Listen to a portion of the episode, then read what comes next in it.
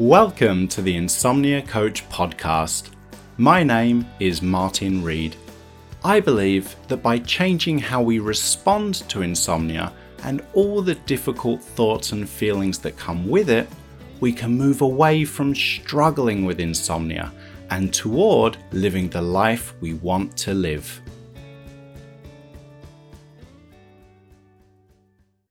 The content of this podcast is provided for informational and educational purposes only. It's not medical advice and is not intended to diagnose, treat, cure, or prevent any disease, disorder, or medical condition. It should never replace any advice given to you by your physician or any other licensed healthcare provider. Insomnia Coach L L C offers coaching services only and does not provide therapy, counselling, medical advice, or medical treatment. The statements and opinions expressed by guests are their own and are not necessarily endorsed by Insomnia Coach L L C. All content is provided as is and without warranties, either express or implied. Felicity had struggled with sleep on and off for her entire life. Usually, her sleep would get back on track after a few months of sleep disruption. However, when sleep issues returned due to some big life changes, Felicity's sleep didn't recover. In an attempt to make sleep happen, Felicity started to spend a lot of time researching sleep. She gave up coffee. She experimented with medication and supplements. She even booked herself into hotels because sleep seemed so impossible in her own bed. Fortunately, Felicity was able to get her sleep back on track and change her mindset about sleep by implementing behaviours that created better conditions for sleep. She practiced self-care and did things that helped her continue to move toward the kind of life she wanted to live, independently of sleep. Felicity did get frustrated with her progress. She felt improvements were not occurring quickly enough. However, because she committed to techniques that help set the stage for sleep, and because she was ready, willing, and able to explore her relationship with sleep, Felicity's sleep did improve. Perhaps most importantly of all, though, Felicity's entire mindset around sleep changed. She stopped identifying as an insomniac. She started to be kinder to herself whenever difficult nights occurred, and she learned that sleep doesn't require any effort and doesn't respond well to effort. Sleep is no longer something that gets in the way of Felicity's life. She lives her life independently of sleep, and as a result, she is sleeping well and living well. A full transcript of this podcast and an accompanying video can be found at insomniacoach.com forward slash podcast. Hi, Felicity. Thank you so much for coming onto the podcast today. Thanks for having me. It's great to have you on. Let's start right at the beginning, as always. Um, can you just tell us when your problems with sleep first began and if you've got any kind of idea what, what triggered that sleep disruption? Yeah, so I've had issues on and off with sleep my whole life. Um, so I found on your podcast there's two types of people. There's some there's the people who've had a short-term kind of event that's created their insomnia, and then there's the other people like me who've kind of struggled with it on and off your entire life. So I identified mm-hmm. with that. Um, I remember as a young kid, you know, we, ha- we had a family holiday house. All the kids slept in the same room, just stare at the ceiling, being irritated by little noises. And and then, you know, I've I've had during university exams or moving house or having, you know, sleeping in hotels, I've always struggled a bit with having short-term insomnia, but it always recovered itself. Um, in my mid-twenties, I went through a period of about three or four months of having insomnia, and that was after my pop passed away and I moved in with my grandma, and it was a hard time for our family.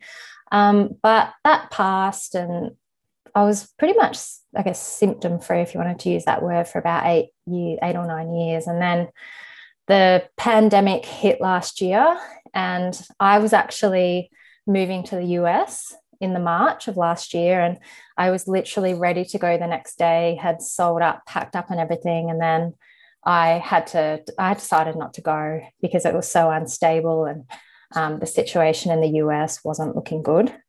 Um, so I ended up moving in with my parents, and luckily my job took me back, and I slept absolutely amazingly living with my parents, like in my old bed. Um, but I wanted a life change, and I, Australia is a big country. I was living in Victoria, which is in the south, and I thought I can still have a new adventure. And I'd asked work if I could move to Queensland, which is at the top of Australia. It's got a better climate. It's um, got good beaches and mm-hmm. everything. And and the way they've handled the pandemic here is they've shut state borders. So the state I'm in, Queensland now, still has its border shut to half of Australia. Mm-hmm. Um, so I was waiting until the border opened for Queensland, but I saw the situation was getting worse in my home state, and I thought, I'm not getting stuck here any longer. So I packed a suitcase and I literally flew out to Sydney the next day. And over the next twelve weeks, I worked out of hotels. I lived in twelve hotels, I think. Um, I was monitoring the situation every single day, waiting for the border to open in Queensland. And um, I didn't really know where, where I was going or where I was going to end up, but I it came back pretty much straight away when that started. Um, I didn't let it worry me too much because I knew that I was in a high-stress situation. But then when I settled in Brisbane, which is what the city I live in now, I expected it all to go away um, mm. because a lot of the stress had gone away, but it didn't go away. It just continued on and on, and I was trying to ignore it, and I was... Um, I thought that I was settled, but in reality, I was in a new city. I was in a new office. Um, my relocation wasn't actually approved, so that was a little bit of a thing with work. Um, and then I decided to get on the dating apps. So I was out living my best life, drinking mm-hmm. and having a good time and pretending I was twenty-five again. Um, and it was just, it wasn't improving at all. And then consequent kind of things that have happened over the last twelve months of just, we're just perpetuating it so bad that that's when I ended up reaching out to you. Yeah. So what were those, what were those nights like, like more recently when you did that relocation and you found that those sleep issues returned and they seemed to be a bit more stubborn this time and, and not be going yeah. away? Like what, what was, was, was there a typical night? Was there an average night? I've gone everything from going to sleep instantly and waking up early to spending hours trying to get to sleep but being out of sleep in and but waking up a lot. I've kind of gone through the full gamut. But during that time, it was that I would go to sleep pretty fast and I would wake up multiple times, waking up multiple times. So I was this just accumulating sleep debt. Um, and one of the other times I've had insomnia in the past, I I got very depressed because of it. I was yeah. just, so when I got it this time, I was determined not to do that. So I still was out. I never cancelled any social things. And, um, but it just wasn't helping. And I think the going to bed at midnight one night and eight a.m., eight p.m. the next night, obviously that wasn't helping either. Mm. Um, but it was just those early morning awakenings and just the constant aching of my legs and headaches and, um, but also I came from a city where it's like a late night, late morning place to living here where the sun rises at four thirty in the morning. Mm. So my normal sleep was I'd go to bed at eleven and I'd wake get up at seven. Mm-hmm. But then here I'm going to bed at eleven and then I'm waking up at four thirty and it's broad daylight. And so I was yeah. almost in this jet lag state. And then I can't yeah. get back to sleep when it's broad daylight. It's just like against your body clock. So yeah. but I go to bed at like eight thirty now. Mm-hmm. Wow. So I've adjusted, but yeah. Yeah. So back before you kind of reached out to me, um, what kind of things were you doing anything? You know, when you moved, you relocated, this insomnia came back, the struggle seemed to happen again. What kind of things did you try um, to do or to change to try and fix the situation that now you're able to look back back on it, yeah. um, probably weren't that helpful? So I gave up coffee, um, which I loved and still love, and also didn't drink excessively. I would have like one in the morning. Um, I was on an endless research project to the point where I was like studying brain scans from scientific studies, and I was research. And obviously, you know, when you read that having insomnia is going to give you basically every degenerative brain disease there is, um, that doesn't help. Yeah. I um, I would avoid sleeping in my own bed. So I would like book hotels a couple of kilometers away from me just so that I didn't have to sleep in my own bed, or I'd go home to my see my mom to sleep in that, I call it the magic bed, where I had nine hours sleep every night. Mm-hmm. Um, oh, what else did I do? Going to bed early, going to bed late, and then I tried all the herbs. I tried sleeping pills, so they didn't, I mean, they don't work. So every little thing I tried that I mentioned worked briefly, mm, and then yeah. it stops working. So the herbal ones, and then I even tried antidepressant medication, even though mm. I don't have depression. And, and what I found with that was that rather than having racing thoughts, I just had no thoughts, but I still wasn't getting to sleep. Yeah. So it was, I just tried. And then during, even during my recovery, I've gone through phases of wanting to sleep in the same bed as my partner, to not wanting to sleep in the same bed as my partner, to mm. just so many different little vices that I tried, and they just had this short-term or no effect. And um, when I started, when I moved to Brisbane, it's actually really hard to get sleeping medications and stuff in Australia. Hmm. So it was a bit of a, like, you need to have a long-term relationship with a doctor, and you need to show that you're take getting therapy and stuff. And I didn't have that here. So when I moved to Brisbane, like, getting sleeping pills stopped really becoming an option for me, mm-hmm. which was probably a positive, because I found that, yeah, I might get seven hours sleep with a sleeping pill, but I'm dealing with this hangover of the pill as well. Yeah. So I might as well just take the five hours and no pill side effects than the seven yeah. hours where you're feeling groggy and crap. Mm-hmm. Yeah, exactly. There's, I think it's quite ironic, you know, the way you describe those side effects, because often a lot of our concern about sleep is based on how we feel the next day. You know, during the day when we're awake, it just feels really unpleasant. We can feel groggy and maybe confused, you know, that brain fog. Yeah. And yet at the same, so we reach, you know, for, for a medication or a supplement or something like that, that comes oftentimes can come with those very side effects yeah. that we're yeah. taking them for to try and avoid, you know, that's why they can become yeah. such a double-edged sword. I felt like I found them, I used to suffer from really bad jet lag. So I, mm. I might get somewhere in a really different time zone, and it might take me a week of my holiday to recover. And I found that one time I did take sleeping tablets, and it was just like a game changer. I took them for a couple of nights and I was back. And but when you're on holidays, you're not researching sleep, right? You're like out enjoying mm. yourself. And yeah, and, and you know, and just that change of environment as well. Yeah. If we've we can easily just associate our own beds or our own sleeping environment with that struggle. And so we can feel really sleepy, ready for sleep. And then we go into our bedroom and the brain is like, uh-oh, this is where bad things happen. Wakey, yeah. wakey time. Whereas when we go on vacation, or like you described, go into a different environment, a different hotel room, or go to your parents' house, sometimes we can sleep. But I think it's one of those things that can sometimes be helpful in the short term, but over the longer term, it's one of those things, oh, it worked at first, why is it not working now? And the reason it's not working over the longer yeah. term was because it doesn't really get to the root of the problem, you know?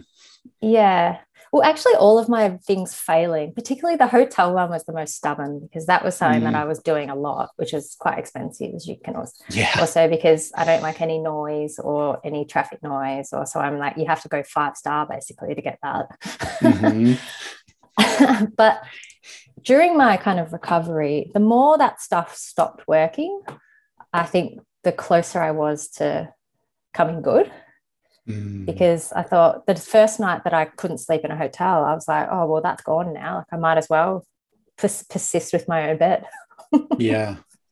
Yeah, that's that's a great way of looking at it. Um, and I think we've we've opened this discussion really well, because I think a lot of people are going to identify with different aspects of everything you've described, you know. So we've got a lot of people can recognize that, you know, they would sleep on and off, like have some little patches of sleep difficulties over for as long as they can remember, whereas other people don't. They're like, this insomnia just strikes. Both both both are equally normal, so to speak. Yeah. Um, But then we get this time where the sleep disruption occurs, and for some reason it doesn't disappear.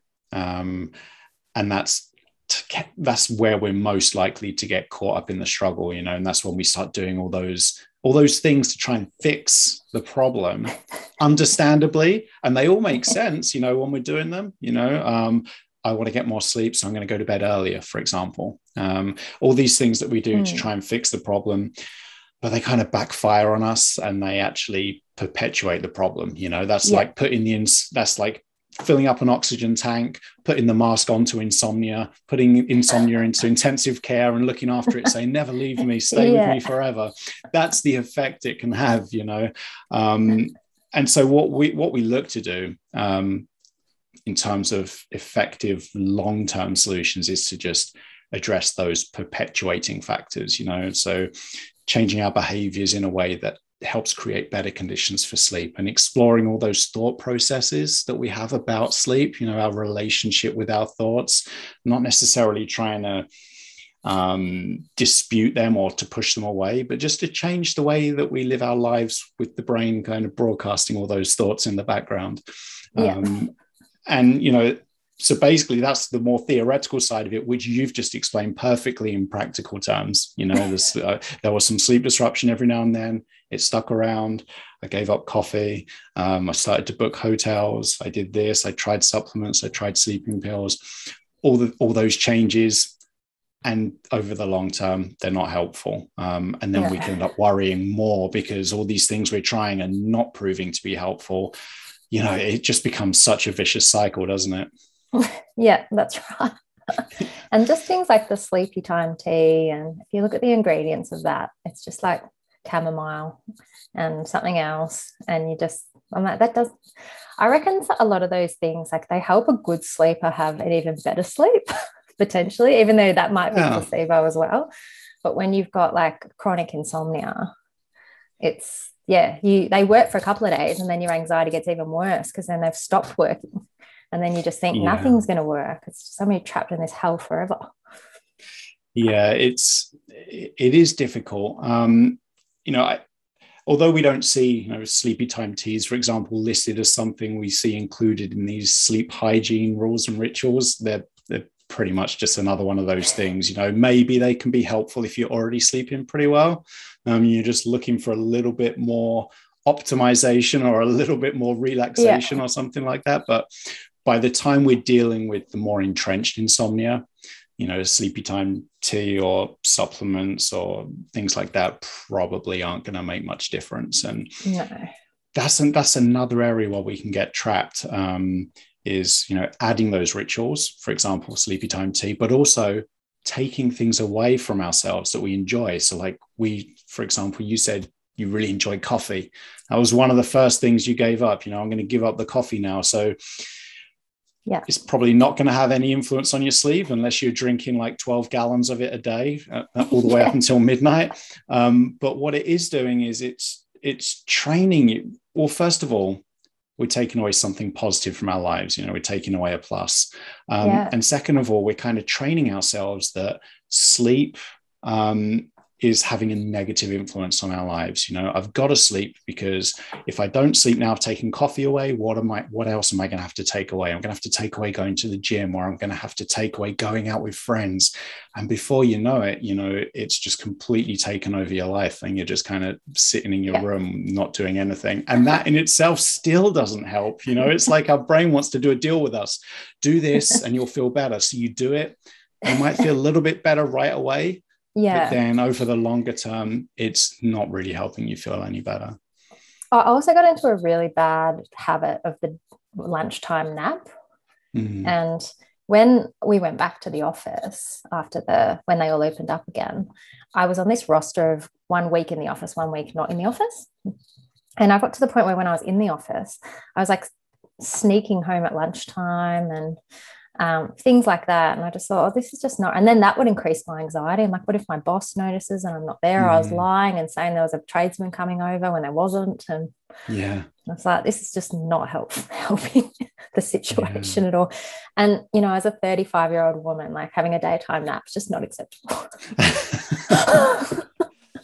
Yeah, I don't live in fun. Spain and running a late night restaurant, having a siesta. Yeah, it's, it, it's interesting, you know, that talking about the naps, you know, they can they can really be tricky, because if if we're someone that's always kind of had these short naps in the day, like even before we were struggling with insomnia, then maybe we don't necessarily have to give them up if it's one of those things that we enjoy. But the reason why we usually suggest trying to resist that urge to nap during the day is because, you know, when we nap during the day, if we sleep, we're relieving some of that sleep drive, you know. So if we just yeah. imagine sleep drive is like blowing air into a balloon, every minute of wakefulness, we're blowing air into that balloon. And the idea is when that balloon is really full, we go to bed, it bursts, and we sleep. If we nap during the day, we're letting air out of that balloon. By the time we go to bed, then we got kind of a floppy, saggy balloon, probably not going to help with sleep. Um, yeah. But then if we try to nap because we've had some bad nights, going through a bad patch of sleep, not got any sleep, and then we still don't sleep, then we get even more worried, because like, now I can't even nap. So what is going on? Then you put your focus on the nighttime sleep. You have yeah. to get that good sleep. And then yeah. you don't. Yeah, exactly. And, you know, where we can get tripped up then. I think where we, where we, where I see people with chronic insomnia often getting tripped up is in terms of the daytime naps, is people with chronic insomnia nap because they want to sleep. You know, they're desperate for sleep. They want sleep to happen. People without chronic insomnia nap because they're sleepy. You know, they're actually finding it hard to stay awake. And that's, that might sound interesting to say, and people might be listening to this thinking, well, of course I'm sleepy, I've got insomnia. But the interesting thing with people with chronic insomnia is we use this phrase, tired but wired, you know, which yeah. is more to do with fatigue. one hundred percent. So we can be really tired, but our brain is like wired, you know, it's keeping us going. And so conditions aren't usually right for napping for people with chronic insomnia. Um, most clients that I work with, when they try to nap, they're not usually very successful at generating yeah. sleep, you know. And it, I think it comes down to that intent, which is the second part of what I wanted to just quickly touch upon. What is our intent with anything? If when our intent is sleep, whether it's listening to a relaxation session, if our goal is sleep, if we're napping because we want sleep rather than because we're sleepy, um, if we're taking a supplement because the goal is sleep, all these things are unhelpful because they're sleep efforts, and they imply that we can control sleep. We can't control sleep. We can definitely create better conditions for sleep, but we can't like wave a magic wand and make sleep happen. Nothing can do that. And whenever we engage in a sleep effort, we're also kind of telling the mind, okay, I'm trying this. Let's see if it works. And so the mind is always a few notches higher now to see, okay, so tonight we took a melatonin at seven o'clock. We did a sleepy time tea at seven twenty-three. We took a bath. Uh, the, the bath temperature was ninety-eight degrees Fahrenheit, not Celsius. um, we used this certain brand of smelling salts. Let's yeah. see if that that's the secret sauce, you know, and that increases the arousal and often just creates less favorable conditions for sleep. I remember one day I, I um, fell asleep on the beach. I was so relaxed, which was extremely rare for that time. And I emailed you and I said, oh, I just ruined everything. I fell asleep on the beach. And you did say, you're like, well, if it, ha- if it happened, it just happened, you know? It's, yeah. yeah. And I kind of take that now that, say it's a Saturday and I've got up really early and I've gone to the gym and I've been at the market and I've got something on that night, and I think, oh God, I just love to lie down and relax. And and sometimes I do indulge in a bit of a nap like that, but I always make that intention. I always think about what my intention is. And if, if yeah. my intention is to catch up on sleep, then I will not allow myself to have the nap. But mm-hmm. if the intention is to like just relax and just have a, you know, when I'm actually feeling sleepy, I'll do it.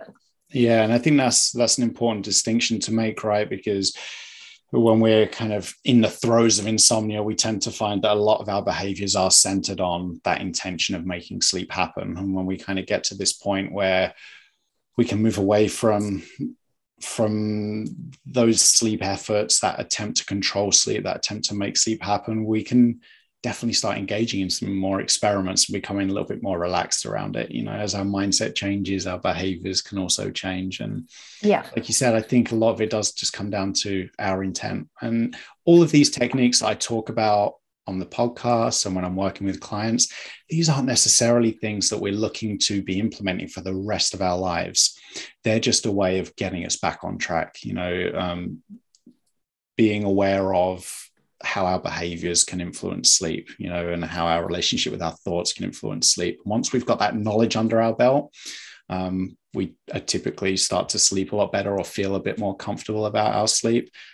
And then we can start, you know, what what's the best term for it? Just getting back to, you know, not having concern about sleep rule our behaviors. But we've always got those skills in our back pocket. So if ever we yeah. find ourselves struggling again, we can just kind of pull them back out and just start implementing them again. Yeah, one hundred percent. And you do uh, over and over and over again. Yeah. You know, even on a weekly basis, you're pulling out the techniques just to yeah. bring you back on track, and just always having that. Another thing you said to me was that you've never seen a unique case of insomnia. Yeah. And I just thought that I found that so helpful, that if you could basically see an improvement in everyone, even some of the people you've had on your podcast have been suffering with insomnia for like twenty years. Mm-hmm. And I thought, if someone like that can, um, I'm like, number one, I'm like, how terrible that they haven't got, didn't have the treatment options available to them. And, yeah. um, but also, yeah, that if that, if you can help someone who's had it for twenty years and who's having multiple nights of no sleep and every single week, then it will it will work for me. Yeah. Yeah. And how, knowing that was really comforting as well. Yeah, I could, I mean, I think it is comforting, because especially if we're one of, going back to what I was saying earlier, if you're one of these people that have never struggled with sleep disruption before, and then suddenly it just appears out of nowhere and it just seems to stick around, it can be really worrying. You know, it can be really, you can easily believe that there's something uniquely wrong, that that you are the only person with this issue. But there are many, many people out there going through exactly yeah. what you're going through. You know, everyone's individual circumstances are probably unique, but the the behavior of insomnia, how insomnia works, the influence it has, the way it affects our sleep, the way it affects our daytime lives is virtually identical from person to person. And like you said, I'm still waiting to work with a client or to receive an email from someone who tells me something I've not heard before, because yeah. that's definitely not to belittle what people with insomnia are going through. It is just to reassure that from person to person, insomnia is pretty much identical. And that means that if insomnia from person to person is identical, these techniques that have helped other people with the same insomnia as you are almost certain, certainly going to help you too. Yeah. So to, let's let's talk about some of these techniques. So we've got we got yeah. a lot of the background stuff and um, out of the way. When we were working together, what kind of, let's start with like the behavioral change side of things. What kind of new behaviors did you implement and find were particularly helpful for you? I found the most helpful technique, and it's something that I practice now, was the stimulus control. So the getting out of bed, um, just to get, just to break that stimulus of, or break that association of having, of frustration with the bed. Mm.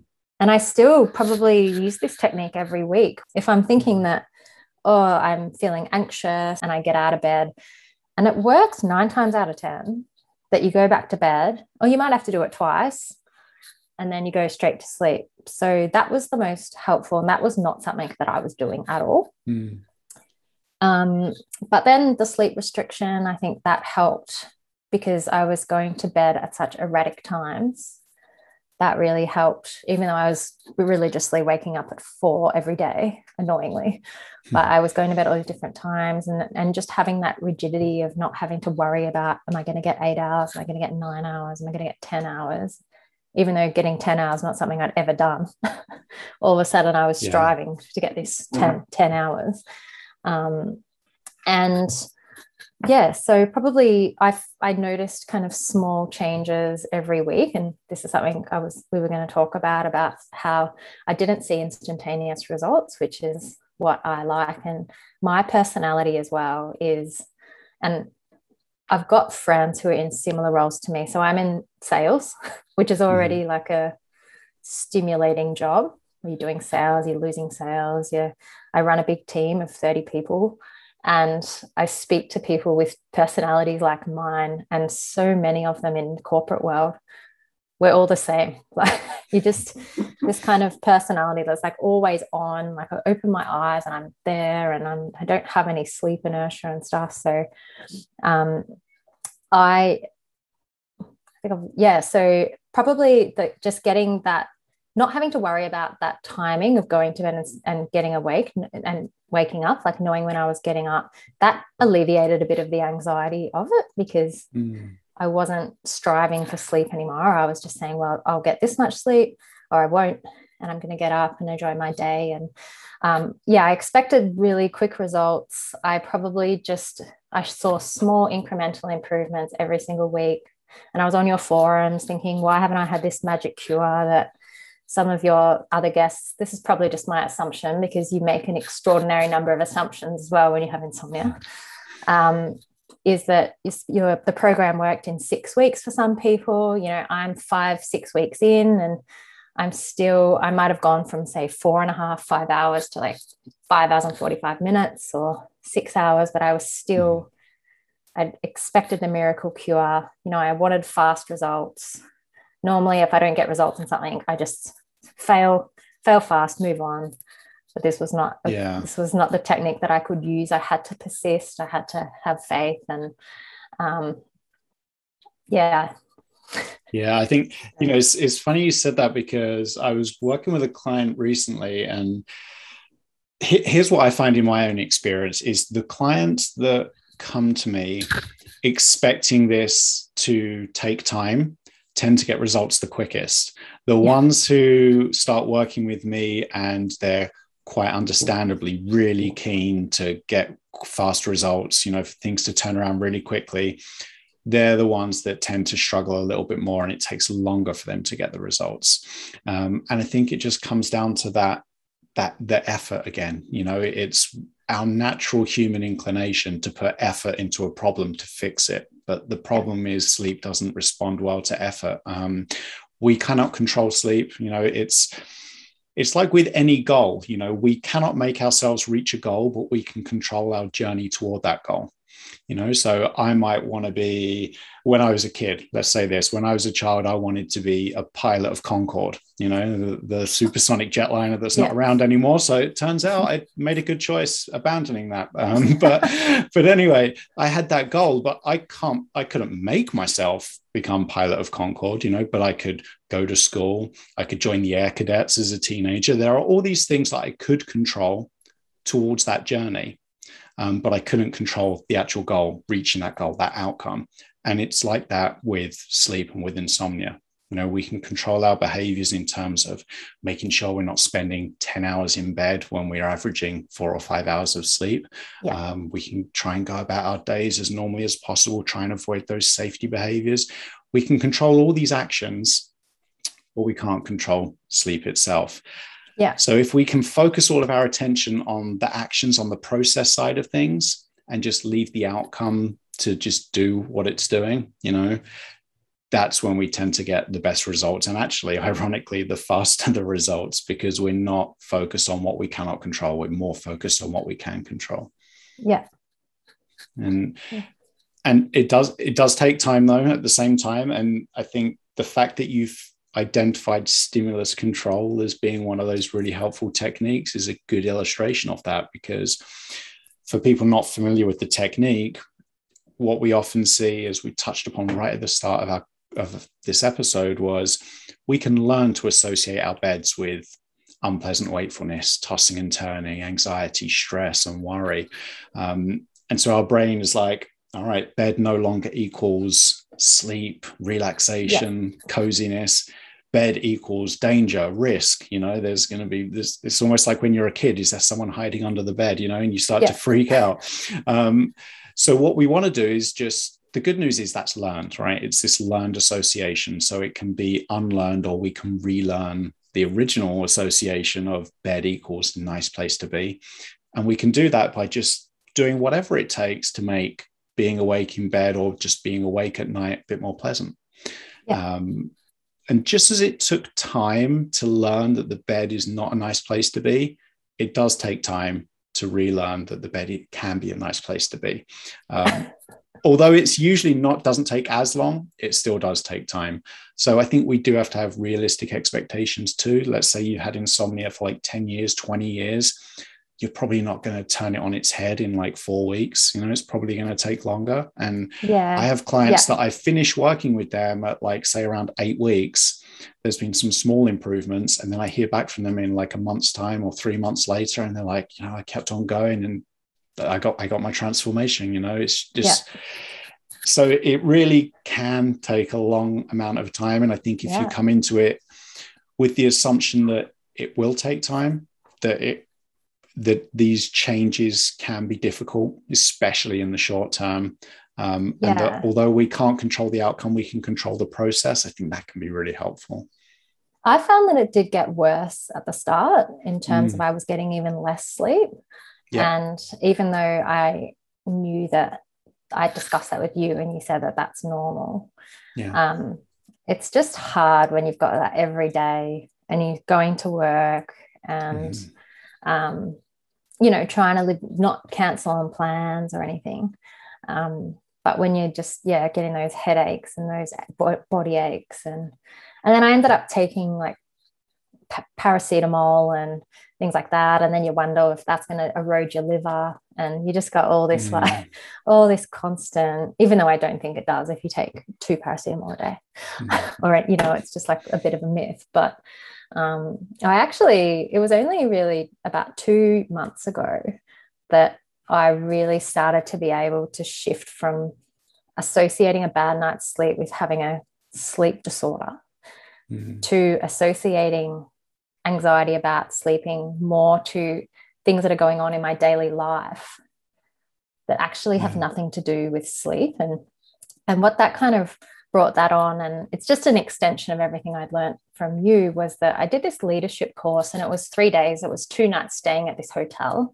which I was looking forward to, because this was actually when the hotel vice stopped working for me. Um, and part of the leadership course was on the self-limiting identities.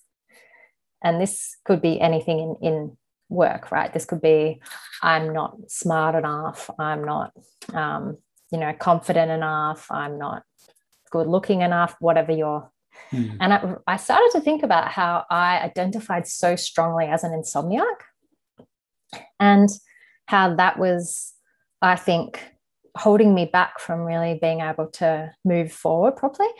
And because I couldn't help myself, I ended up reach, research. I put insomnia identity in Google, mm. and it came up with this study that said that people who had Uh, participate in this study had identified as insomniacs, and what this study found was over a third of them didn't even have insomnia.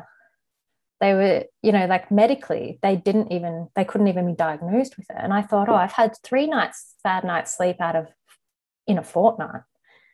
I don't even have insomnia. I'm walking around saying I'm insomniac, and I'm actually not. mm. and and I had a bad night really bad night's sleep that night at the course, and I was just going down the spiral again. It's going to come back. I'm going to go back to that hell. You know, it's all been for nothing. I'll never get better. Um, all the other people on the podcast got better, but I won't. And um, interestingly, the facilitator of the course, so there were fifteen people doing the course, and she said, who had a good night's sleep last night? In the meantime, I just like verbal vomited to her about my insomnia that morning. And um, two people put up their hand out of fifteen. Two people had a good night's sleep. Yeah. And I looked around, and, you know, I go to bed at eight thirty. The course went until nine thirty. It was talking about your self-limiting beliefs and all of this real introspection. And, um, and I just looked around. I thought, I'm the only one spiraling out of control here, but I didn't have a worse night than anyone else here. And And they were just looking at it as like a one-off event. I had a bad night's sleep last night. How shit, you know? Mm-hmm. Whereas I'm like, I'm just going down this spiral of this, of these negative thoughts. And, and after that, I started to think that, so I've just moved house a couple of weeks ago, and there were a couple of nights where I thought, I'm not going to have a good night's sleep. But I was able to say, well, you've just moved house, you've just moved in with your partner, I'm sleeping in a bed with him every night now, I'm sleeping in a different bed, mm-hmm. we're still settling in, there's boxes everywhere. Yeah, you might have a bad night's sleep. You probably will. Yeah. But it'll pass, just like it has the other times. And yeah. even if it does, it's, yeah, it's not a permanent thing. And I've, and now that I've had that mental thing that I actually don't, I've like recovered from my sleep disorder, you know, I can, I'm, I can really dissociate that from any anxieties that I'd be feeling in the day. Yeah. Yeah, I think I think that's a really interesting topic, you know, this how the role of insomnia identity plays into into everything. Um, you know, there was there was a study that I recently read, and it found that people that identified as insomniacs, you know, that that in itself was more predictive of what we call daytime impairment, you know, more difficult days than poor sleep was. Um, so just to repeat that, just having that insomnia identity was more predictive of daytime impairment than how you sleep. So I think yeah. there's definitely something to, you know, having this identity, which we naturally as human beings, we're going to form that identity, especially when we've had insomnia for long periods of time. But that means that it's like this lower hanging fruit that maybe if we can tackle that and give ourselves a new, a new, more more helpful, more constructive identity, um that that can be helpful. I kind of associate to think of it as a bit like, say if you've had a history of a bad depression and you have one bad day where you had a shitty day, you think, oh, my depression's coming back. Whereas with me, I'm like, I had a bad day, I'm going to get a pizza, I'm going to get some chocolate, I'm going to, you know, watch Netflix and think about my, you know, drown my sorrows in this ice cream, and tomorrow I'll have a great day. I don't think of it as anything that's going to stick around. Yeah. And I'm trying to, I'm trying to think about that a bit like, you know, looking at insomnia like that. Yeah, I had a bad night's sleep. It was yeah. just a bad night's sleep. Yeah. And that's the thing. I think especially if we can remember a time in our past when we had some sleep disruption and it didn't really affect us, but all of a sudden now it is. Um, often it does come down to, you know, our interpretation of what it means to have those difficult nights. Um, back in the past, maybe insomnia didn't stick around because precisely because we didn't really pay much attention to having some difficult nights. But of course, you know, we're all human. When those difficult nights stick around, then we are going to start to get a bit more worried about them. Um, and then that can feed in, feed into that negative cycle. But yeah. really all these thoughts mean, you know, I, th- I think we need to recognize that all these thoughts, whether they're constructive or not, they're all just our minds looking out for us, you know? So when the mind's like, if you don't sleep tomorrow will be awful, you might lose your job, you're going to get fired, you're never going to make it through your day, you're going to be a bad mom, you're going to be a bad teacher, whatever. These are all our brain looking out for us, being like, it's like having that really overly enthusiastic, really intense friend that's just always calling you up. Yeah. How are you doing? How are you doing? What do you, how do you feel about that? Just over yeah. and over. And our minds are like that. It, our mind is trying so hard to give us the best life possible that it's actually getting in our way. Um, yeah. So we can't control those thoughts, you know, because our brain is always going to want to look out for us. None of us would be alive here, alive today if it wasn't for our brains wanting to look out for us. But where we can make a difference is, you know, how we respond to those thoughts. Do we let those thoughts take over all of our actions and all our behaviors and kind of move us away from the life we want to live? Or do we recognize those thoughts as, thanks, brain, you're looking out for me. Doesn't make me feel good, but I realize you're looking out for me. Taking a step back, maybe you're taking a moment and then deciding how to respond. Are you going to respond in a way that kind of moves you away from your values? You know, I'm going to now I'm going to cancel that, that, that night out with friends, or are you going to still go out with friends, live according to your values, yeah. even with that megaphone in the background, your brain looking out for you? Yeah. There was one podcast you did, Celia, and she really kind of, I resonated with her, and, and she was someone who'd had sleep, you know, sleep issues her whole life. And, um, And she said a couple of things that really resonated with me. The first one was that her husband says to her, but things are so much better than they used to be. And I think about that all the time when I'm like, oh, I've had a couple of bad nights, which is which is fewer and far between now. um, I always think, but they're so much, so much better than it used to be. And the second one she said was that she had an obsession with being cured. So I'm mm. going to, this program is going to cure me. And I, once I let go of that, um, it was funny that day that you released the podcast with Celia, because I'd had quite a bad run of a couple of nights. And then I woke up and I looked at my phone and, and um, I think you'd sent an email saying that there was a new podcast and with Celia. And I thought, oh, I'll listen to that. And yeah, just so many of the things she said was just, it was just like that serendipitous timing where, yeah. but the obsession with being cured, I kind of let go of that because I thought, you know, I've had this for so many times, or I've, I've had memories of this sleeping stuff since I was about eight years old. Like, I'm never going to be cured. It'll probably come, it'll probably come back at some point, or, you know, even in a short-term capacity. But I think the way you, that I react to it is going to determine whether it sticks around for a couple of days or a couple of months. Yeah, exactly. What what I really liked when I was talking to, to Celia was she just completely changed her mindset, and she was just like, look, there is no cure. She just changed her mindset yeah. to that. Look, there's no cure. And what I liked about that was I think she had framed it in a way that was like, look, there's no cure to sleep disruption from time to time. It's just going to affect, it's going to affect, it affects every human being on the planet. It's going to affect me from time to time. There's no cure for that. You know, we cannot eliminate every single potential trigger for sleep disruption. There's probably like ten billion of them, you know, probably more. Um, we yeah. can't live our lives just trying to eliminate all those potential triggers. Um, yeah.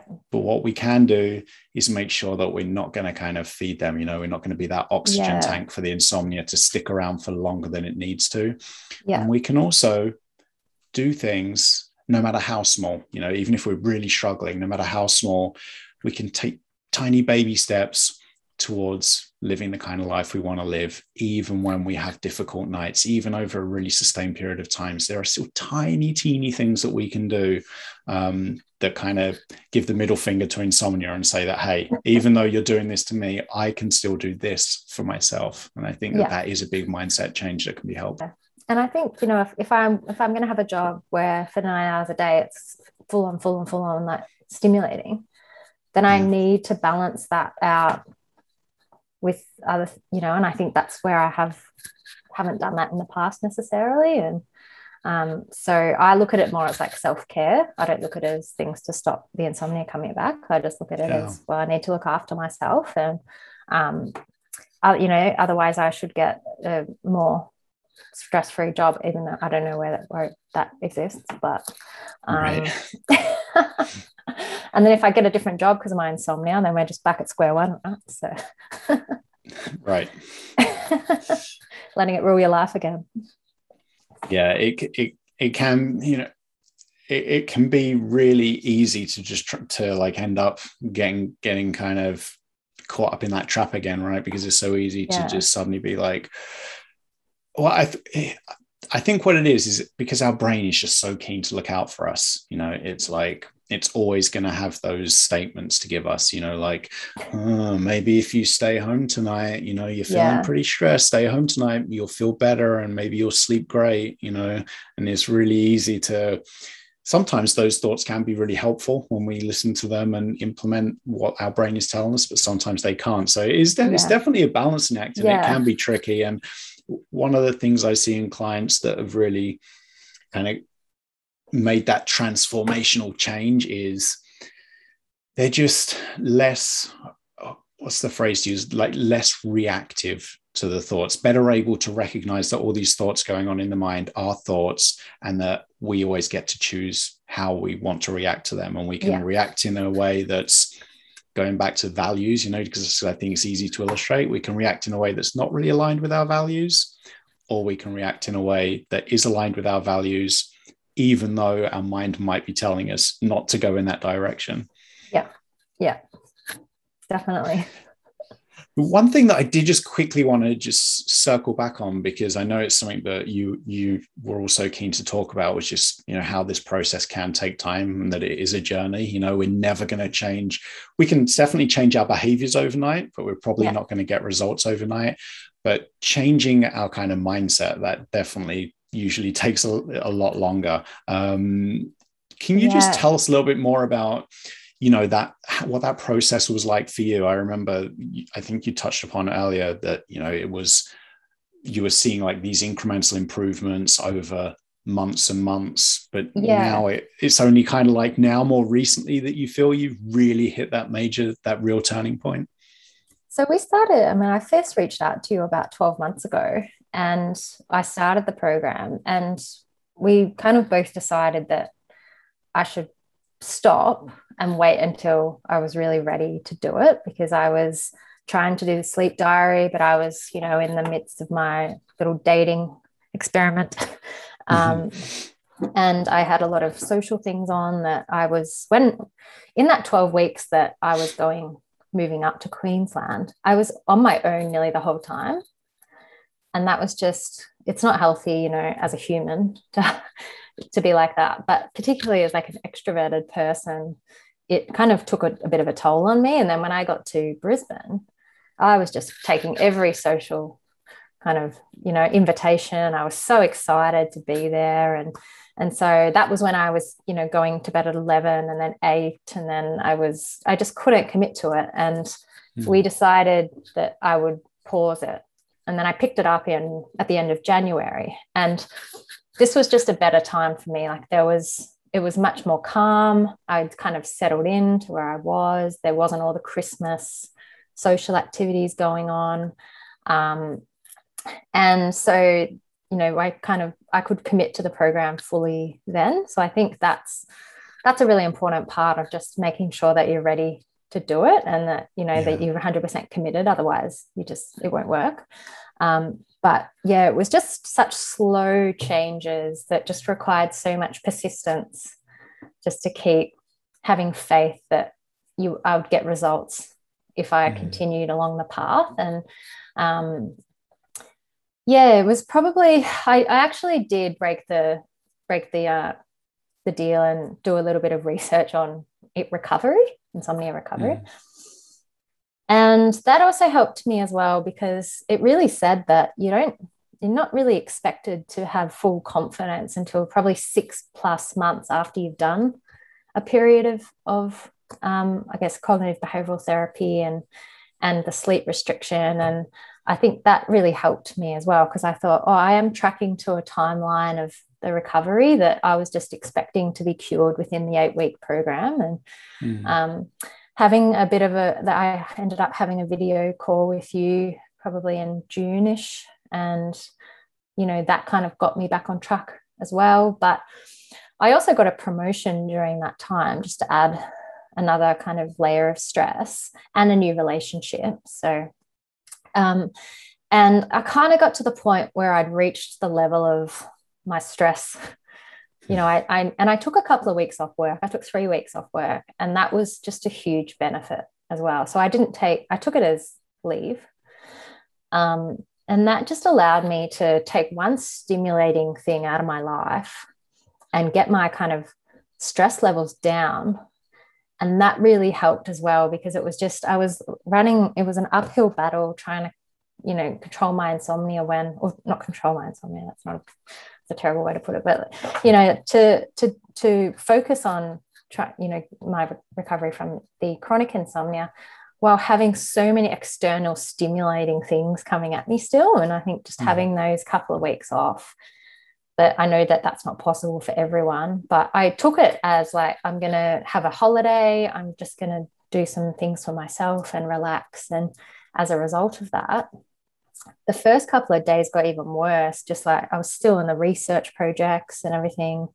But then as, you know, I started to exercise again, which is another thing I'd given up. Started to exercise again, and I started to just do more calming things, like having a few massages and stuff. And that kind of got my, my stress levels down to a point mm. where I could, you know, go back to getting up at the same time every day. And, you know, it, that really helped as well. So, but I'm, it's still a work in progress, but I've just moved and I haven't had really any bad, I've had a couple of slightly shorter sleeps, but I'm getting around the seven eight hours sleep now.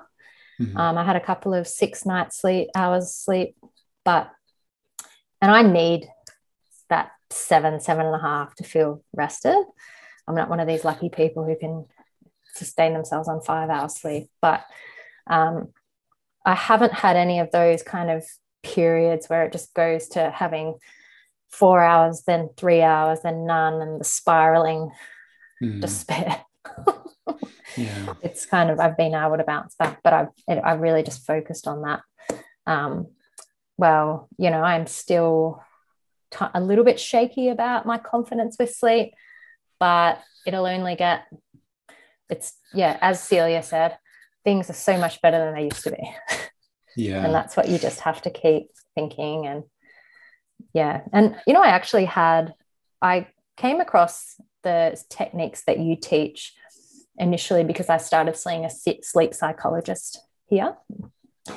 And I ended up going with your program because he became progressively, like the ability to talk to you every day, that was huge for me. Just being able mm. to say, oh, but what if I, but, you know, my sleep schedule is until five thirty, but what if I wake up at ten past five? Should I stay in bed another twenty minutes, or should I get up? Or what if I do this? Or what if I do that? Or um, that was so good just to have that constant support, because mm. what I found with my sleep psychologist, and this is just a wonderful thing about the pandemic, is that he became so busy because there was so much such a big increase in insomnia mm.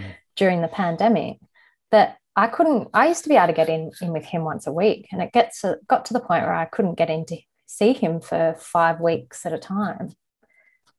And it's just mm. not enough. It wasn't enough support. Um, and he even told me that it's got a phrase, coronasomnia. Mm. And it's just like an epidemic now. Yeah. Yeah. So I think, yeah, I, what, what I really like, well, you, so much good stuff there. Um, I think what I liked was, you know, making sure that if you're, if you're ready to make some changes to create these better conditions for sleep, it's important to recognize that some changes are going to need to be made, right? And sometimes yeah. life, we, we might, might not be ready for that, whether life is really hectic for us right now. If we relocate and we've got a new, we're just starting a new job or something like that, maybe now isn't the right time. So choosing a time that's appropriate to start, but also recognizing there's probably never any perfect time. Um, it's yeah. kind of like choosing when to have kids. If you're someone that wants to have kids and you're waiting for the perfect time, that perfect time is probably never going to turn up. Um, So just but recognizing that it does require change. So is am I in a place right now where I'm ready to make those changes and really commit to to, some, yeah. to doing something new, something different? Um, and then taking time off work, you know, I think that's that's one of these potential double-edged sword things, right? Yeah. And I think it worked really well for you because you used it as a time to do good stuff. You know, yeah. so you started to get back into doing all the stuff that was aligned with your values that made you feel good. You didn't spend all of that time just lying in bed. I need sleep. I need sleep. No, I need sleep. None of that. You know, um, and that's a trap we can fall into. You know, we yeah. think, oh, I'll take a couple of weeks off work.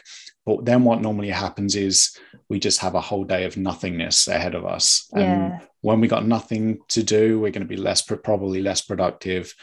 Um, the megaphone in our brain gets a bit louder, you know, because yeah. there's nothing else for us to be focused on. Um, so that could be a bit of a double-edged sword. Um, but it worked for you, like I said, because you filled it with your values, filled it with good stuff. Um, and my partner, actually, he actually lost his job. Not well, he finished up at his job because he was starting to study full time. So it ended up that we had this time off together, mm. which we'd never really had. Yeah. So we could kind of do things together as well that obviously he's not going to lie in bed all day. Um, so that took that focus off that. We ended up yeah. going on a road trip. And nice.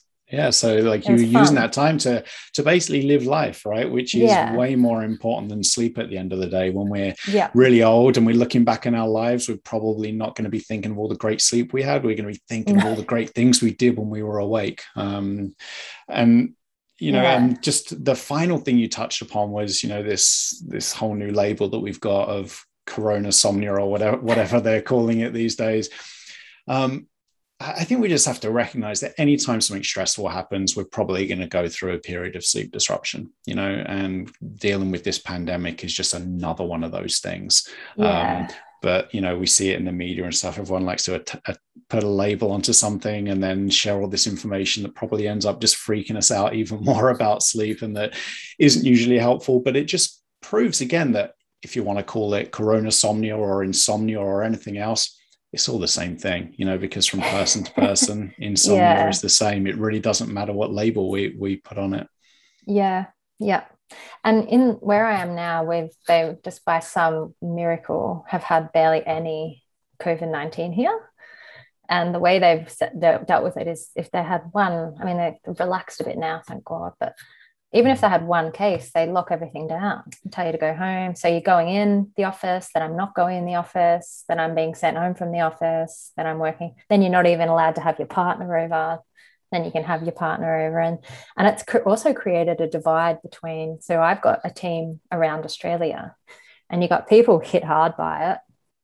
And then you've got people like in the state I'm in, like living your life like it's normal. Mm-hmm. And so it's created this real divide as well, Uh, which has had yeah. to be managed. Um, you're managing not only your own kind of in uncertainty, but all these other people who like look to you for their support as well. Yeah. So you know, yeah. You know, you know what I think it comes down to? It just comes down to the fact that life is difficult, you know, and life comes with pain, and yeah. it's just a fact of life. And where we can get tri- tri- really tripped up is when we try and just eliminate the pain and eliminate, you know, difficult thoughts, difficult emotions and feelings. When we make that the f- make that our focus, that's when we can really get caught up in the struggle. Um, if we can kind of move away from that, you know, trying to eliminate all this potential painful thoughts and memories and feelings and emotions more yeah. towards our actions, you know, just doing stuff that's meaningful to us. Um, then yeah. that has a f- usually has a far better outcome, because we're focused on what we have control over, and we can yeah. always control our actions no matter how difficult the circumstances we find ourselves in. But at the same time, we do need to recognize that life is difficult. Yeah. We have to be like, we have to make some time for some self-care too, you know. Um, life yeah. isn't easy. There are difficult times, and many of us are really good at being compassionate when friends are going through difficulties, but when we're going through difficulties, we tend to like tell ourselves off. You shouldn't be feeling yeah. this way. You're a failure. You should be doing this. You should be feeling that. yeah. Sometimes we need to turn this around and just imagine ourselves as our best friend. Or what would I tell my best friend in this, in this situation? What would I say to them? And sometimes just that in itself, giving ourselves that little bit of self-care um, can, can be a little bit, can be helpful too. And, you know, when I went to the doctor and I said, oh, I've got insomnia, and they say, what have you, what's your life been like lately? And I'm like, well, in the last eighteen months, I've lived in five houses, twenty-two hotels. I've moved states. I've had a new relationship, a new job. And they're just like, there's nothing wrong with you. Right. Go for a run. I've had three yeah. doctors tell me to go for a run. There's nothing wrong with you. That's what they will say. I'm like, oh, I just start believing it. Yeah. Yeah, you know, I think when when we've got that much on our plate, I think it's understandable, you know, to expect to go through some sleep disruption. Yeah. Not really much we can do about that, you know, as as I think your doctor's probably not with much compassion um, shared with you. Um, but it's when we kind of when we kind of have adjusted to all these stresses, or they're no longer relevant and the insomnia is sticking around, you know, that's when we can start to explore ways that we can create better conditions for sleep. But like you said, there's always going to be times of sleep disruption. You know, there is no magic cure. There's no way of eliminating every trigger for sleep disruption. Living with some difficult nights from time to time is part of being a human being, but that doesn't mean that we have to live with insomnia every night for the rest of our lives. There are definitely things that we can do to create those better conditions for sleep and to live the kind of life we want to live independently of sleep, and yeah. even perhaps in the presence of all those difficult thoughts and emotions that come along for the ride. Well, one of the doctors I saw, is he was an older German man, and he said to me in a heavy German accent that the only thing wrong with you is that you don't have your shit together. I And so did that thought, did, did that transform everything for you? Was that like a big insight and changed your life?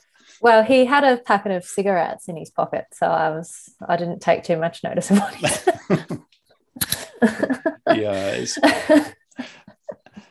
I, I yeah, it's it's difficult, isn't it? Because you know, it's like when someone tells you, "Oh, cheer up," or, or "Come on, don't feel sad, don't be angry, relax." When we're told yeah. to, when we're told yeah. how to feel, or we're told like how we should be feeling, it's never helpful. Um, oh, you feel like punching someone in the face who says, "Have you tried melatonin?" Or um, "Have you tried using a? Have you tried listening to a meditation?" It's like, yeah, yes, I've tried listening to a. You know, don't tell someone with chronic insomnia that they should maybe have a have a warm bath and go to bed early. Yeah. It's not. So yeah, it's not exactly. helpful. Yeah, exactly. You, you're right. I think a lot of this stuff probably comes from the right place, you know, yeah. from someone wanting to help. But I think everyone listening to this is going to know this. These things aren't helpful. You know, this is probably one of the things that someone listening to this is going to come away and not end up researching, because they already know that the bubble yeah. bath isn't going to help. Melatonin yeah. probably not not helpful. Um, yeah. What is helpful is just changing, making some behavioral changes to create those yeah. better conditions for sleep, um, and just exploring the relationship we have with our thoughts, not trying to necessarily push them away and fight them, yeah. um, but maybe making a bit of space for them, and then making that decision to live the kind of life we want to live, even when they're even when they're present. Yeah. Um, so Felicity, and I've taken uh, a lot of your time, and I really appreciate it, but I would just like to ask you one final question. Um, Because I ask every guest it, and I would feel bad for you if I didn't ask you the, the question too. So um, if someone with chronic insomnia is listening, uh, they feel like they've tried everything, they're beyond help, they can't do anything to improve their sleep, what would you tell them? I would say that the like the natural techniques is the gold standard for treatment, that um, persistence pays off, and that you probably won't get fast results. If you've had, you know, if you've got the predisposition, you might not get the fast results, but if you persist with the techniques and, and, you know, reach out for you to you for support, Martin, um, then, you know, just like every other case you've worked with, you should see a significant improvement, and maybe not a cure, probably not a cure, but, um, yeah, it, I mean, if you're in the, if you're watching these podcasts, you're probably not in the greatest shape, and, you know, it's worth a try. That's what I would say. Hang in there. Great. I love it. Well, thank you so much again for taking the time to come out on, on the podcast today, Felicity. I, I know that this no conversation problem. is going to help a lot of people. Lots of people are going to identify with everything we've talked about. So again, thank you. No worries. Thanks, Mum.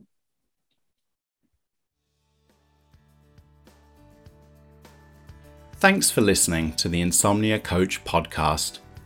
If you're ready to move away from struggling with insomnia and toward living the life you want to live, I would love to help. You can get started right now by enrolling in my online course, or you can book my phone coaching package.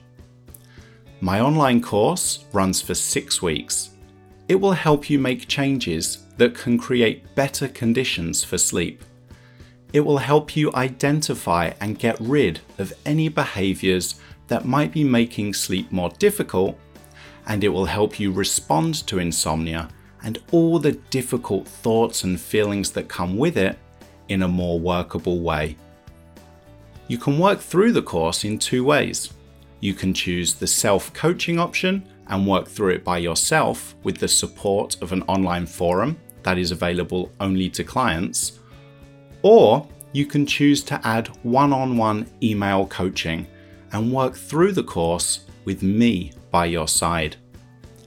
With the one-on-one coaching option, you get unlimited email access to me for eight weeks, starting from the day you enroll.